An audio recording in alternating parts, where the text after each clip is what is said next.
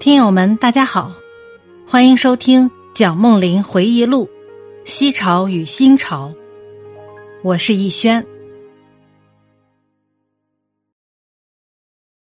阴阳和五行等观念显然是从直接观察大自然得来的，拿这些观念来理性化宇宙的变换和人类的行为，已经绰有余裕。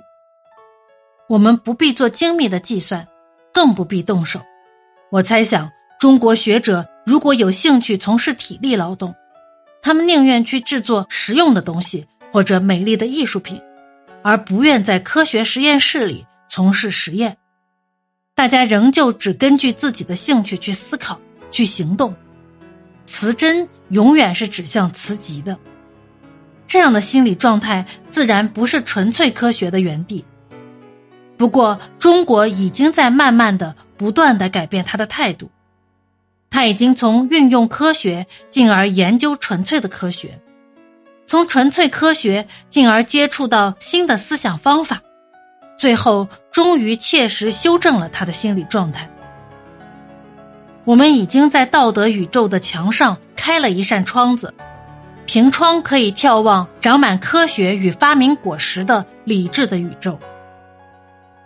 这种心态的转变，已经使大自然有了新的价值。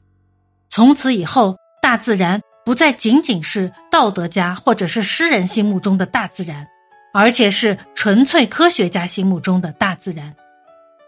对现代中国人而言，宇宙不仅是我国先贤圣哲心目中的道德宇宙，而且是古希腊人心目中的理智宇宙。道德家观察大自然的目的。在于发现有利伦理道德的自然法则。科学家观察大自然，则是为了发现自然法则，满足知识上的兴趣，也就是为了知识而求知识。中国所吸收的现代科学已经穿越他那道德宇宙的藩篱，近代中国学人正深入各处探求真理，他们的思想越来越大胆。像一只小舟在浩瀚的海洋上扬帆前进，搜寻秘密的宝藏。这种知识上的解放，已经使年轻的一代对某些传统观念采取了批评的态度，对道德、政治和社会习俗予以严厉的检讨，其影响至为深远。年纪较大的一代忧虑宁静的道德乐园将被毁灭。晚叹太平盛世渐成过去，年轻的一代则为建筑新的知识之功而近日忙碌。我想，这就是西方对中国的最大贡献。在相反的一方面，中国的学问加以整理研究，也可能对现代科学世界提供重大的贡献。希腊人研究巴比伦和埃及科学的结果就是如此。近年来，对中国建筑、医学和实用植物学的初步科学研究，已经有了可喜的成绩。世界各国的文化奠基于不同的宇宙观，中国人所想的是一个道德的宇宙，并以此为基础而发展了他们的文化；希腊人所想的是一个理智的宇宙，也以此为基础发展了他们的文化。今日欧洲人的道德观念导源于基督教教义，一个上帝所启示的道德的宇宙。但中国人的道德宇宙是自然法则所启示的。基督徒努力想在地球上建立一个天国，中国人却只想建立一个和平安定的王国。中国道德观念本诸自然，基督的道德观念则本诸神权。在中国人看起来。神只是大自然的一部分，在基督徒看起来，大自然却是上帝所创造的。由此可见，基督教教条与科学之间的矛盾必然是很严重的。西方的历史已经一再证明如此。科学与中国的道德观念之间的矛盾却比较缓和，因为二者的出发点都是大自然，所不同的只是发展的方向。再有人说，基督教思想是天国的或神国的，中国思想是为人世的，希腊思想是不为人世的。换言之，即跃出人世以外的。引导人类发展自然法则的，就是这种超越人世的思想。自然法则是现代科学的基础，有了现代科学，然后才有现代发明。这种不为人世的思想，在科学上应用的结果，如果说未为世界带来和平与安定，至少也已经为世界带来了繁荣。据我个人的看法。欧洲文化的发展过程，就是基督教的道德宇宙与希腊的理智宇宙之间的一部斗争史。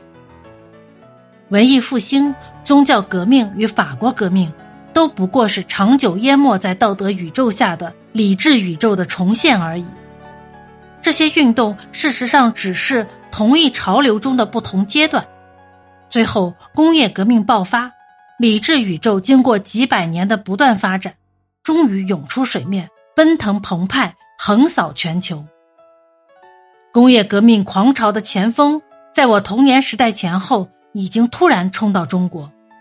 它冲破了我们的道德宇宙，破坏了我们的安定生活。西潮中所讲的正是这些故事。道德宇宙不可能产生理智宇宙的果实，理智宇宙也不可能产生道德宇宙的果实。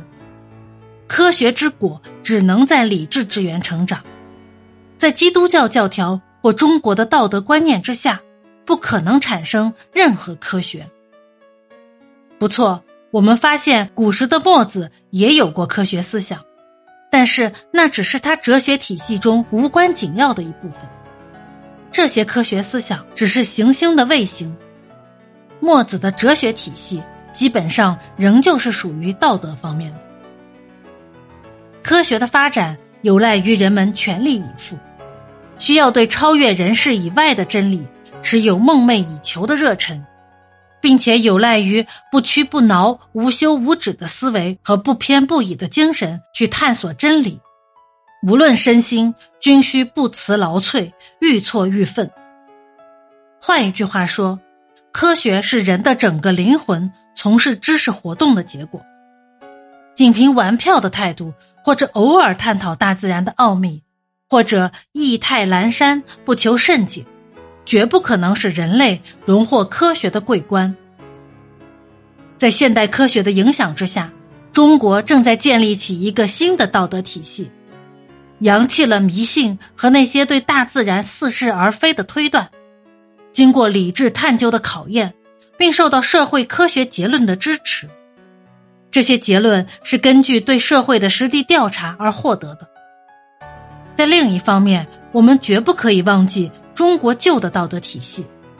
这个旧体系是经过千百年长期的经验和历代不断的努力而建立起来的。建立过程中所运用的方法或工具，包括四书五经、一般文字、雕刻、音乐、家庭、戏剧、神佛、庙宇，甚至玩具。这个道德体系曾使中国人诚实可靠，使中国社会安定平静，并使中国文化历久不衰。道德观念如忠孝仁义、诚信、中庸、谦冲、诚实等等，都曾对中国人的心情、个性有过重大的贡献。现代科学所导致的知识上的忠实态度。自将使几千年来道德教训所产生的这些美德更为发扬光大。一片新的知识园地将与新的道德观念同时建立起来，以供新中国赋予创造能力天才的发展。我们将在儒家知识系统的本干上移接西方的科学知识。儒家的知识系统从探究事物或大自然出发。而以人与人的关系为归区。西方的科学知识系统也同样从探究事物或大自然出发，但是以事物本身之间的相互关系为归区，发展的方向稍有不同。道德宇宙和理智宇宙将和在西方一样，在中国平行并存，一个保持安定，一个促成进步。问题在于。我们是否能觅得中庸之道？本集播讲完毕，感谢您的收听。欢迎订阅、收藏、评论。